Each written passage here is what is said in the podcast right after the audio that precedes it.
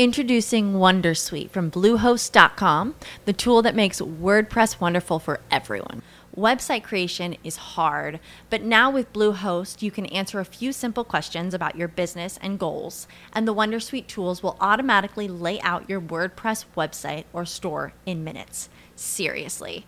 From there, you can customize your design, pick your brand colors, and add blocks. No custom theme or coding required. You'll get content suggestions that you can keep or revise, and with Yoast SEO built in, we automatically help you get found in search engines. From step by step guidance to suggested plugins to an AI powered help bot. Our built in tools make WordPress wonderful for everyone. Maybe that's why Bluehost has been recommended by WordPress.org since 2005. Whether you're a beginner or a pro, you can join over 2 million Bluehost users. Go to bluehost.com slash Wondersuite. That's bluehost.com slash Wondersuite.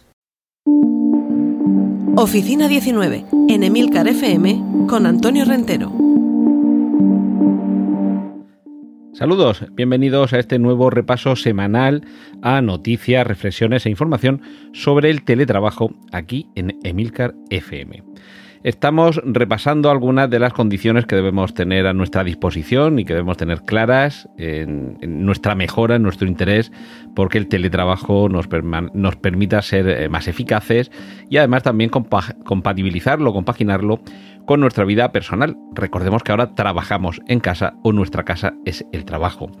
Desde luego lo va a tener más fácil quien, quien viva solo y quien disponga de una habitación en casa en la que poder establecer un espacio de trabajo que aquel que deba acomodarse según el momento del día, en la mesa de la cocina, en la mesa del comedor, en un pequeño escritorio, en el dormitorio propio, en el dormitorio de los niños. En fin, esto evidentemente cada caso es un mundo. Algunos tenemos mm, la ventaja de tener una habitación en casa a la que podemos dedicar a trabajar, pero es que trabajamos en casa. Entonces no nos sirve trabajar en, en la mesa del comedor. Y desde luego quizá en un primer momento, hace casi un año, cuando esto del confinamiento y el teletrabajo parecía cosa de un par de semanas, o de cuatro semanas o poco más, casi podíamos contentarnos con esa fórmula. Pero eso ha quedado atrás para muchos y desde luego hay otros que, unos por obligación y otros por devoción, han elegido esta fórmula y por supuesto ya deben buscarse su espacio en casa. Abundaremos sobre esto más adelante, pero hoy me quiero centrar un poco en la organización doméstica porque en casa no estamos solos, algunos sí, pero me refiero a quien, quien viva en pareja, con familia, con compañeros de, de piso, con, con hijos o con los padres. Hay que vivir en comunidad y hay que organizarse no va a ser igual la organización doméstica en un hogar con niños muy pequeños a los que hay que atender de manera casi permanente que si vivimos con otros que tienen mayor edad y son autosuficientes.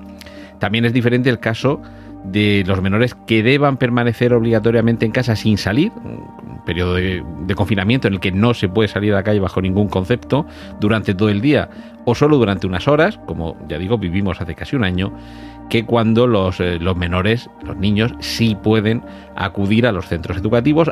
Y claro, aquí entraría la variante de ese día a la semana o esos días a la semana que deben permanecer en casa. Y quizá merezca otro capítulo la organización, pero esto casi sería objeto de consultoría personalizada de quienes deben compaginar el trabajo semipresencial con la estancia en casa de los pequeños, algo que puede convertirse en un auténtico dolor de cabeza porque ya tienen que coincidir demasiados horarios de demasiadas personas y al final en algunos casos habrá que recurrir a alguien que nos, que nos ayude. Teniendo más personas en casa con las que convivir, si ya era importante establecer una serie de pautas de organización horaria, lo va a ser aún más, va a ser más determinante hacerlo si tenemos en casa quien debe cumplir un, horario laboral, eh, impuesto desde fuera o autoimpuesto, pero en cualquier caso un horario rígido y de obligada observancia. Va a ser complicado que los horarios de una diversidad de convivientes, ya digo, parejas, familia, compañeros de piso, sean compatibles al 100%. Así que vamos a partir de la base de que existirán conflictos. Vamos a tener horas en que varias de las personas que viven juntas deben estar teletrabajando y nadie puede encargarse de las tareas domésticas o del cuidado de los hijos. Eh, en fin, nada que no sucediera en el ámbito del trabajador presencial, por otra parte. Así que bastará con adaptar las costumbres y compromisos previos a esta nueva situación y tener en cuenta, eso sí, las sensibilidades, las necesidades, las obligaciones de todas las personas que forman parte de este nuevo cuadrante. Quizá la mayor diferencia pueda ser que cuando uno está trabajando en casa, parece desmoronarse esa barrera física y visual del espacio de trabajo y del espacio de ocio. No en vano, el trabajador sigue en casa, no hay desplazamiento ni cambio de entorno, por lo que habrá de operarse un cambio interno y externo en este sentido. El propio teletrabajador deberá tomar conciencia de que es él el primero que debe respetar tanto el horario como las condiciones que fije para afrontar su labor, pero al mismo tiempo deberá mentalizar también a quienes conviven con él para que respeten esas condiciones y en cada caso deberá añadirse el análisis previamente propuesto en semanas anteriores sobre productividad, el modo de orientar esa traslación de la necesidad de respetar el nuevo marco laboral y no me temo que no bastará con una simple conversación con los compañeros de piso, una charla con la pareja o un discurso con los hijos.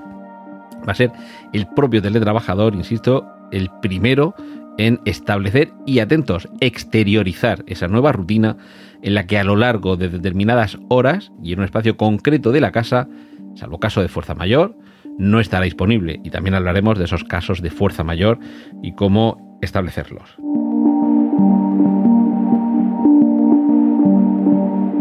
Esta segunda parte, eh, sabéis que la estoy dedicando a comentar noticias, algunas recientes. Esta primera que quiero comentar es del día 13 de enero de este mismo año y otras a lo mejor de hace unos meses o de hace casi un año que nos puedan todavía servir como reflexión. Esta noticia la he visto en eh, una publicación de fish.org, fish escrito P-H-Y-S, que, que es una publicación de física y atiende a un estudio de la Universidad de Colorado que se ha publicado en el Journal of School Choice, que sería algo así como el diario, el, periódico, digamos, de, la elección de centro escolar. Y eh, dice lo siguiente, la experiencia de eh, aprendizaje remoto de las familias durante el eh, confinamiento domiciliario ha sido más positiva de lo que se ha creído de manera más amplia. Y quiero contrastarlo con un titular también más reciente, este de, bueno, lo he leído aquí en, la versión digital de La Verdad de Murcia, y el titular reza, el abuso de medios digitales perjudica el aprendizaje de matemáticas y abunda en las distintas materias, no solo las matemáticas, hay algunas eh, las que también eh, puede ser complicado, ya digo, el abuso de los medios eh, digitales para el aprendizaje. Con lo cual, de estas dos noticias me gustaría quedarme con el equilibrio entre las dos. Es decir, hay unas consecuencias más positivas de lo que quizá a, priori podía parecer en el aprendizaje remoto, en tener a los chicos estudiando en casa. Eh, aquí es, eh, un estudio sobre 3.414 padres que han tenido a los, niños en casa y, se revela que, ha sido una experiencia positiva para, eh, para la mayoría de ellos. Eh, otra semana quizás debería extenderme más en, analizar este, este, único artículo porque es bastante extenso y creo que puede mm, dar también una luz sobre una de las, eh, uno de los elementos que durante estos meses forman parte, lo queramos o no, de nuestra rutina de teletrabajo. Y es que debemos compartir ese espacio doméstico de teletrabajo con la teleenseñanza, con la enseñanza remota, la enseñanza a distancia evidentemente de quien tenga hijos en edad escolar en, casa y a quienes deba supervisar. Seguramente quien tenga ya hijos de una cierta edad tampoco hay que supervisarlos tanto, se supone que hay que inculcarles en todo caso la, responsabilidad de que sean ellos los que se automonitoricen y evidentemente si lo ves que está, como diríamos aquí en Murcia, zanguangueando todo el día, mm, llamarle la atención y decirle que, le eche unas cuantas horas al, ordenador o a los libros, pero claro, el problema en el sentido de tener que dedicar tiempo a atender, es cuando esas horas de, teleenseñanza corresponde supervisarlas o complementarlas a, los padres. Y, ya digo, me ha gustado esa, eh, ese contraste o, esa compatibilización entre la experiencia positiva que supone, por un lado, yo creo que es evidente, eh, y, de forma genérica o generalizada, eh, la asistencia de la tecnología en el proceso de aprendizaje, pero que quizás los excesos, como casi todo en esta vida, ya sabéis que no es el veneno lo que mata, sino la dosis, que esto lo dijo alguien hace ya muchos años, y, y a lo mejor está sucediendo también aquí lo mismo que la teleenseñanza está muy bien, pero dentro de unos límites o para unas determinadas materias o con arreglo a unos, a unos cauces y, de hecho mm, incluso en esta noticia en la que el titular reza que el abuso de medios digitales perjudica el aprendizaje de matemáticas, también se reconoce que las clases en las que el empleo del tablet o de ordenadores es moderado, llegan a sacar hasta un curso de ventaja en las notas frente a quienes hacen un uso excesivo. De nuevo, insisto, equilibrio, mesura y que lo que mata es la dosis y no seguramente el, producto. En este caso, no mata la tecnología, sino su abuso. Y por no abusar del tiempo de, esta, de este espacio, me despido hasta la próxima semana, donde seguiremos aquí en Emilcar FM abordando la cuestión del teletrabajo en Oficina 19. Un saludo de Antonio Rentero. Has escuchado Oficina 19. Hay más programas disponibles entre www.emilcar.fm barra oficina 19 y puedes ponerte en contacto a través de Twitter con arroba Antonio Rentero.